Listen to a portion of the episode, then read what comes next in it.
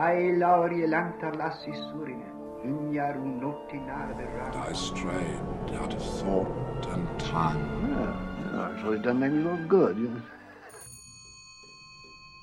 I'm Katie Marquette, and you're listening to On Fairy Stories. When you are old. When you are old and gray and full of sleep, and nodding by the fire, take down this book, and slowly read, and dream of the soft look your eyes had once, and of their shadows deep. How many loved your moments of glad grace, and loved your beauty with love false or true?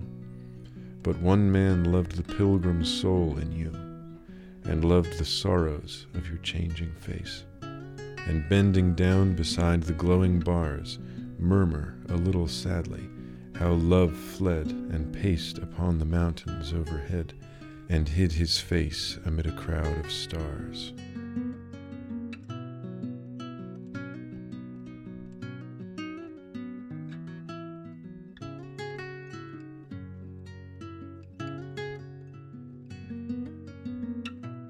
We're starting our podcast today with the poetry of the Irish poet W.B. Yeats. Uh, that was a wonderfully romantic poem that he wrote called When You Are Old. Yeats had a very romantic soul. He had a lifelong, unrequited love for the Irish nationalist Maud Gonne, and his other great love affair was for fairy stories. So, here on this podcast, uh, I am trying to talk about fairy stories and myths and legends that help us access uh, something deeply important about our own lives and connecting these strange other worlds to the worlds we live in today. I also wanted to quote something here from Yeats uh, from his book Fairy and Folk Tales of the Irish Peasantry. I'm going to be quoting this book a lot on the podcast today and referencing it uh, when I tell you some stories about fairies and changelings. But he wrote about how valuable what he would call uh, the peasant folklore of fairy stories was. He wrote that, quote, they have few events they can turn over the incidents of a long life as they sit by the fire. With us, nothing has time to gather meaning, and too many things are occurring for even a big heart to hold. This, I take it, is the meaning of that simplicity sought for so much in these days by all the poets, and not to be had at any price. So, if you are listening to this when this podcast is coming out, you are in the midst of a very strange moment in history where you have been told to stay at home and to slow your schedule down and to socially isolate and quarantine yourselves. Uh, this is in 2020, April 2020, during COVID 19.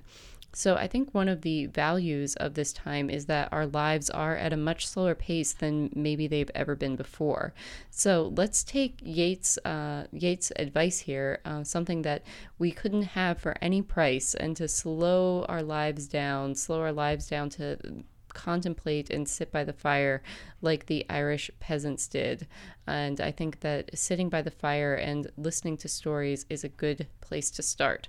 So I want to welcome you again to the podcast on Fairy Stories. Again, I'm Katie Marquette, and I'm so glad that you're tuning in. Uh, the subject today is going to be fairies and changelings. So, when Tolkien wrote about fairies in his essay on fairy stories, he said that fairies occupied a particularly strange role in uh, myths and folklore that they were these sort of shadow people that lived in a world adjacent to our own, but not in our own world. So, whenever you encountered a fairy, it was uh, really by happenstance. It was a strange and marvelous incident and didn't really have any bearing on uh, the world that you actually lived in. That's why there's so many fairy stories of people who uh, go away in the middle of the night and eat and feast at the fairy king's court and then come home to find a hundred years has passed because the world of fairies is is not our own. Uh, they occupy it, there are remnants of them, but they largely live in another world. Some ethnographers have proposed that the collective memory that we have of fairy stories and about the little people of the hills uh, represents a lost society, a society that was very rural and very old, and that we sort of carry their stories and memories with us. Uh, if you notice in a lot of fairy stories, what can defeat fairies is iron, an iron sword or an iron arrow. And ethnographers have surmised that maybe this was the memory of a, another society that maybe had uh, more advanced weapons that came in and wiped out this more rural, uh, nature based society. So that is one proposition. But, you know, like with a lot of these stories, they kind of seem to have always existed and yet never exist. You know, it's amazing that uh, there's so many consistencies actually for how many stories are being told across different regions of the world about fairies and elves and little people. I'm going to quote Yeats here when he says, the world, I believe, is more full of significance to the Irish peasant than to the English. The fairy populace of hill and lake and woodland have helped to keep it so. It gives a fanciful life to the dead hillsides and surrounds the peasant as he plows and digs with tender shadows of poetry. They can take man and his destiny without gloom and make up proverbs like this from the old Gaelic. The lake is not burdened by its swan, the steed by its bridle, or a man by the soul that is in him. To continue to quote Yeats, he said of fairies, In dreams we go amongst them and play with them and combat with them. They are perhaps human souls in the crucible, these creatures of whim.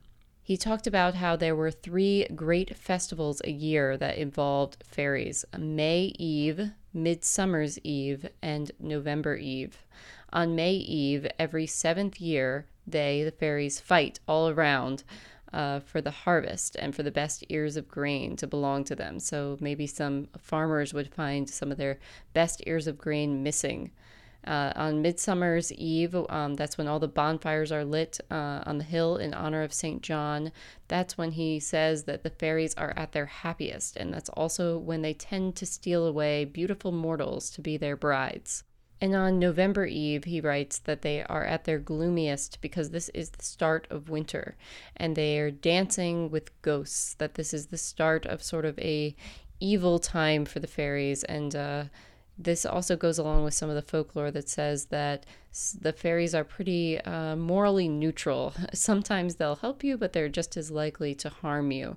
So, um, and in some Irish legends, uh, there are different types of fairies. Some fairies are benevolent, and some are uh, tricksters and out to get you. So you never really know what sort of fairy you're dealing with, which sort of adds to their allure. So on this podcast, I'm going to recount one or two stories uh, from Yeats' collection on fairies and folk tales, and we can learn a bit more about fairies and changelings from him and about uh, what sort of wisdom they have to offer us here today in the 21st century. But uh, let's start by getting the mood right. Let's get a nice Irish wind some Irish fiddle, a crackling fire, and let's hear one of Yeats' most famous poems.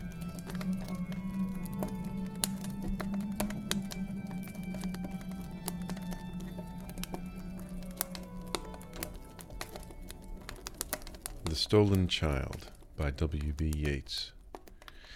Where dips the rocky highland of Sleuth Wood in the lake, there lies a leafy island where flapping herons wake the drowsy water rats. There we've hid our fairy vats, full of berries and of reddest stolen cherries. Come away, O human child, to the waters and the wild, with a fairy, hand in hand, for the world's more full of weeping than you can understand. Where the wave of moonlight glosses the dim gray sands with light, Far off by furthest Rosses we foot it all the night, Weaving olden dances, mingling hands and mingling glances, Till the moon has taken flight. To and fro we leap and chase the frothy bubbles, While the world is full of troubles and is anxious in its sleep. Come away, O human child, to the waters and the wild, With a fairy hand in hand for the world's more full of weeping than you can understand. Where the wandering water gushes from the hills above Glencar, in pools among the rushes that scarce could bathe a star. We seek for slumbering trout, and whispering in their ears, give them unquiet dreams. Leaning softly out from ferns that drop their tears over the young streams. Come away, O human child, to the waters and the wild, with a fairy hand in hand, for the world's more full of weeping than you can understand. Away with us he's going, the solemn eyed. He'll hear no more the lowing of the calves on the warm hillside, or the kettle on the hob sing peace into his breast, or see the brown mice bob round and round the oatmeal chest. For he comes, the human child, to the waters and the wild, with a fairy hand in hand, from a world more full of weeping than he can understand.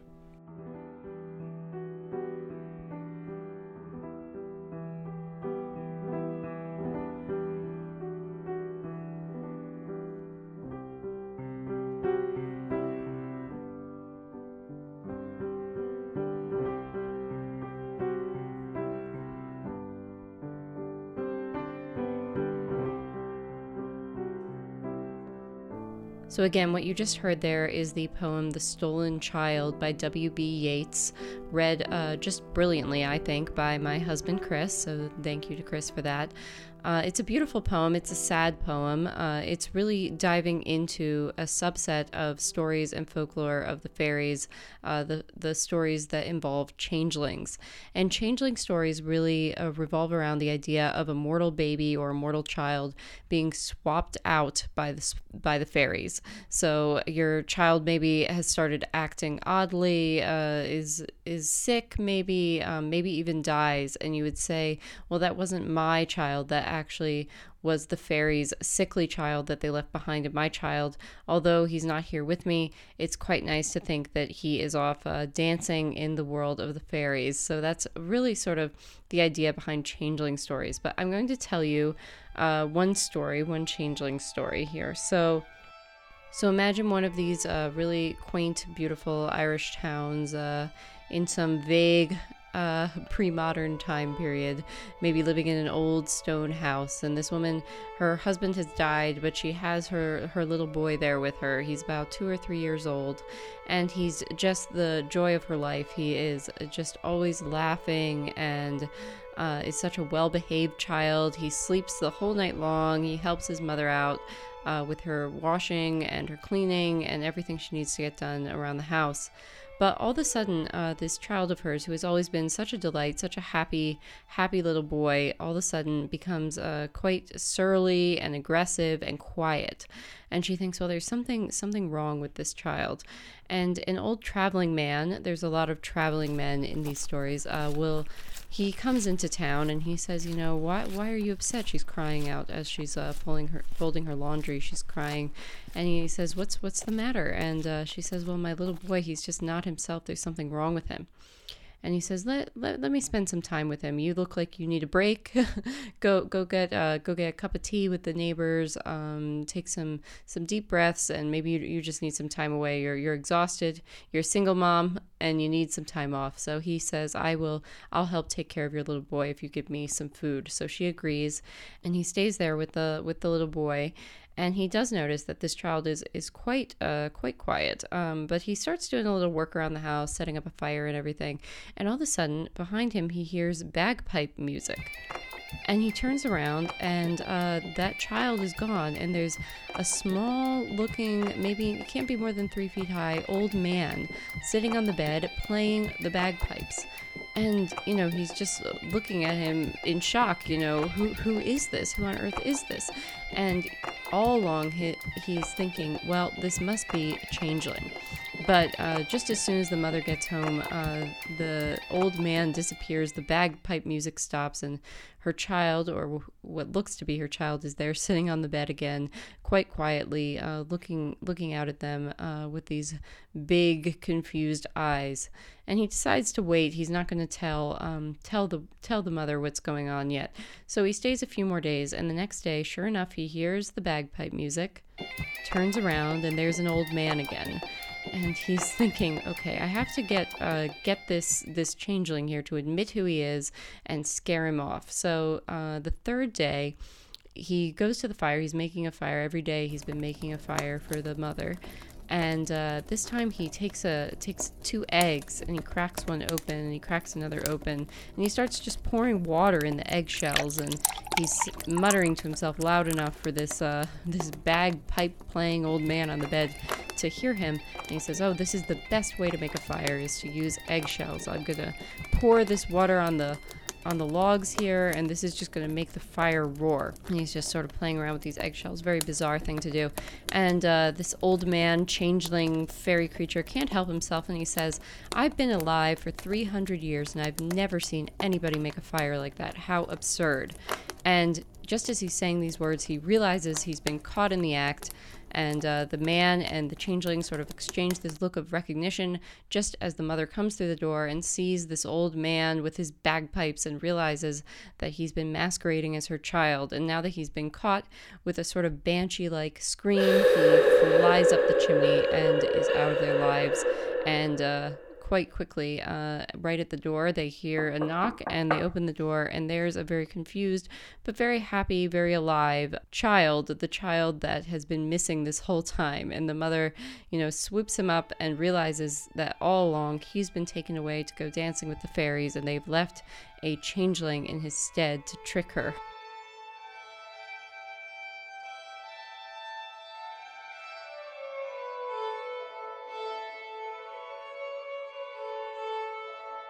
That is a very typical changeling story, uh, one with a happy ending. Thank goodness. Um, some of them don't don't end quite so happily. Ends with the changeling dying and uh, the presumption that the real child is uh, dancing his life away with the fairies, maybe another time, but they certainly won't be seeing him again. But this time, the mother gets her child back, and uh, the uh, trickster fairy flies up the chimney. That happens a lot. Changelings and fairies happen to fly up chimneys a lot. I'm not really sure where that came from, but they that that seems to be their uh, preferred mode of exiting the house.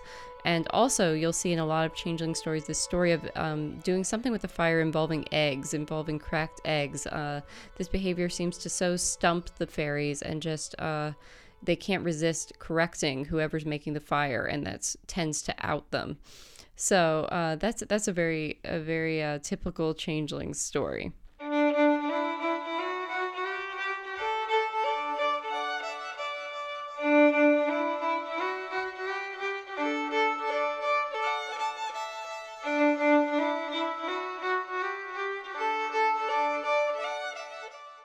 So, the next story I'm going to tell you is also a sort of changeling story in a way, but it is uh, more similar to the stories that involve young, beautiful maidens being swept away by the fairies in the night.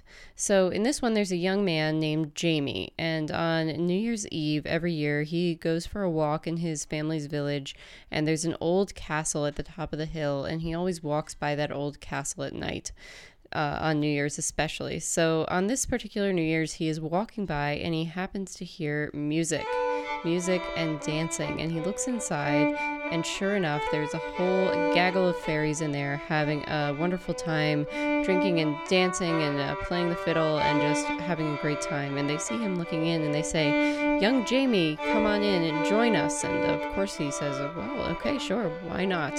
So uh, it's New Year's after all, anything goes. So he um, goes in and starts uh, having a great time with the fairies. And they say, Would you like us to show you some things? And he says, Sure. And that's when uh, they offer to fly him around the country. And uh, sort of Peter Pan style, they all lift up into the sky and find themselves cruising over towns and villages and cities. And they're pointing out places as they go. You know, there's Dublin, there's Kerry, there's all these Irish towns and villages and cities. And uh, they um, get to a very nice area. They get to a castle, another castle. And uh, that's when they say, Oh, we're here to, you know, pick someone up and he looks in the window that they're hovering at, and uh, the fairies tap on the window and uh, sort of bleary eyed with sleep, this beautiful young girl um, with long, long hair looks up uh, in surprise. And uh, before she knows it, though, she's been cast back into a deep sleep, and uh, the fairies are carrying her away into the night. And um, they've left a stick on her bed in her stead. And Jamie looks behind him and he sees that the stick has transformed into the spitting image of the beautiful young young woman. So they're flying along, and uh, Jamie's admiring this beautiful girl, and he says, "Will you will you let me hold her? Will you let me carry her?" And they say, "Sure, why not?" As soon as they uh, get back to the castle, he takes off with this young girl in his arms, and he hears the fairies cursing behind him, and they say, "You know, Jamie, you won't get away with this, and and now that you've taken this girl from us, she's going to be deaf, dumb, and blind. You won't be able to talk to her. She won't be able to hear you. She won't know who you are or who she is anymore." And so, with this sort of tragedy looming over them, he arrives back at his family's cottage, and his mother is uh, quite confused and put out to see that he has come home with this uh, young girl in his arms. But he explains what happened, and uh, she agrees that there was nothing else to be done. He had to save her from the fairies. So, uh, the only problem is that Jamie and his family are quite poor, and his mother says there's no way that we can afford to keep this young woman. She's clearly very rich, a noble woman, and she's not going to be used to our lifestyle. Um, you know, how are we going to do this? And Jamie says, I'm going to work extra jobs, whatever it takes. Um, we'll we'll take care of her. And meanwhile, this poor girl is really very confused. Um, and obviously very upset. She doesn't know where she is. She can't see or hear or talk. Um, but, you know, months pass and she gets used to the routine, even starts spinning by the fire. And, uh, but she's weeping almost every day, clearly in confusion and sadness. But Jamie is working, um, you know, dawn till dusk to support this young woman. Of course, he's falling in love with her day by day. And um, as a year goes by, it's again New Year's Eve, and this time he uh, walks again by the castle and he hears, of course, the party that the fairies are having. And um, he overhears something very important, and he hears uh, one of the fairies say, Oh, if only young Jamie knew that three drops of this drink would restore this young woman to him, would restore her vision and her hearing and her ability to speak. Uh, just three drops of this drink. And just at the, that moment, uh, the fairies look out and they see Jamie there, and uh, they fairies are notorious for you know their guile, and uh, they just say, "Jamie, oh, welcome back, no hard feelings." And uh, he goes in and um, enjoys a drink with them, um, but immediately after he's done, uh, he grabs one of the goblets and runs straight home, again with the fairies just um, cursing him behind him. And he uh, gives three drops, the, the only three drops left in the glass, to the girl. And sure enough, her, her memory and her eyesight and her ability to speak and hear comes back, and she just falls into Jamie's arms in gratitude. Um, they have so much to catch up on, so much to explain that they all, the whole family, spends the whole night up talking. But the next day, uh, the young woman says, "You know, I need to go go back to my family. Tell my, you know, my mother and my father must be worried sick. We need to go back and explain to them what hap- what's happened." And uh, so they make the long journey uh, back to her, back to her town, back to her very nice castle, and knock on the door. And uh, she asks to see her father, and says, "You know, I'm his daughter." And the woman looks at him strangely and says, "You know, his daughter died. You know, a year ago. She's you're not his daughter. And she says, Well, yes, I am. Just bring him down. And uh, the father clearly, you know, she's kind of in the rag, rags, you know, not as nice clothing as uh, maybe he's used to seeing her in, and and doesn't recognize her at first, and says, you know, my wife, she's she never got over it. I couldn't possibly even show her to you. Um, you would upset her too much. She's only just getting over this. Why would I upset her again? And uh, the young woman starts telling him things that only she would know, things from her childhood, things about um, the house that only she would know. And finally, he comes to see that it truly is her daughter, and he explain, and uh, she explains to him what happened with the fairies, and uh, tells him how Jamie you know, saved her life and has been working this whole time to support her and everything. And of course, Jamie is welcomed with open arms and she runs upstairs to see her mother, who is overjoyed and in disbelief. And they spend a long time catching up and explaining what on earth happened with these fairies and how they escaped and how Jamie saved her. And the king said, Well, you know, thank you very much, Jamie you know, good luck to you. And then that's when the young woman says, There's no way I'm letting him out of my sight. You know, if he goes, I go. And at that point, the, the uh, nobleman, her father, says, You know, of course, Jamie, you must be my son in law. You clearly love my daughter, and you've definitely proven yourself. So they are imminently wed um, with great splendor and they live happily ever after. So you see in this changeling story, um, the stick that became the young woman, uh, of course, quickly died or uh, seemed to die. So the parents assumed she was dead. So it is that great joy of reunification when um, they find that their daughter is alive and well after all. And it ends like many good stories, like any good Shakespearean comedy, in a wedding.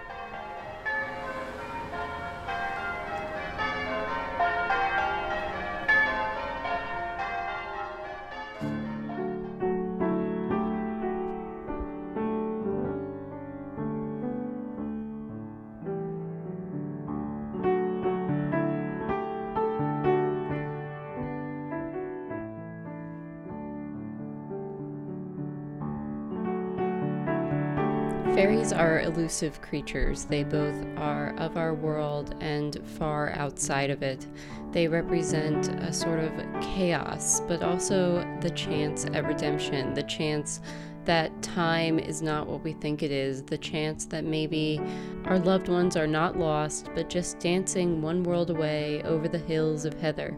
To quote Flannery O'Connor here, there is something in us as storytellers and as listeners to stories that demands the redemptive act, that demands that what falls at least be offered the chance to be restored.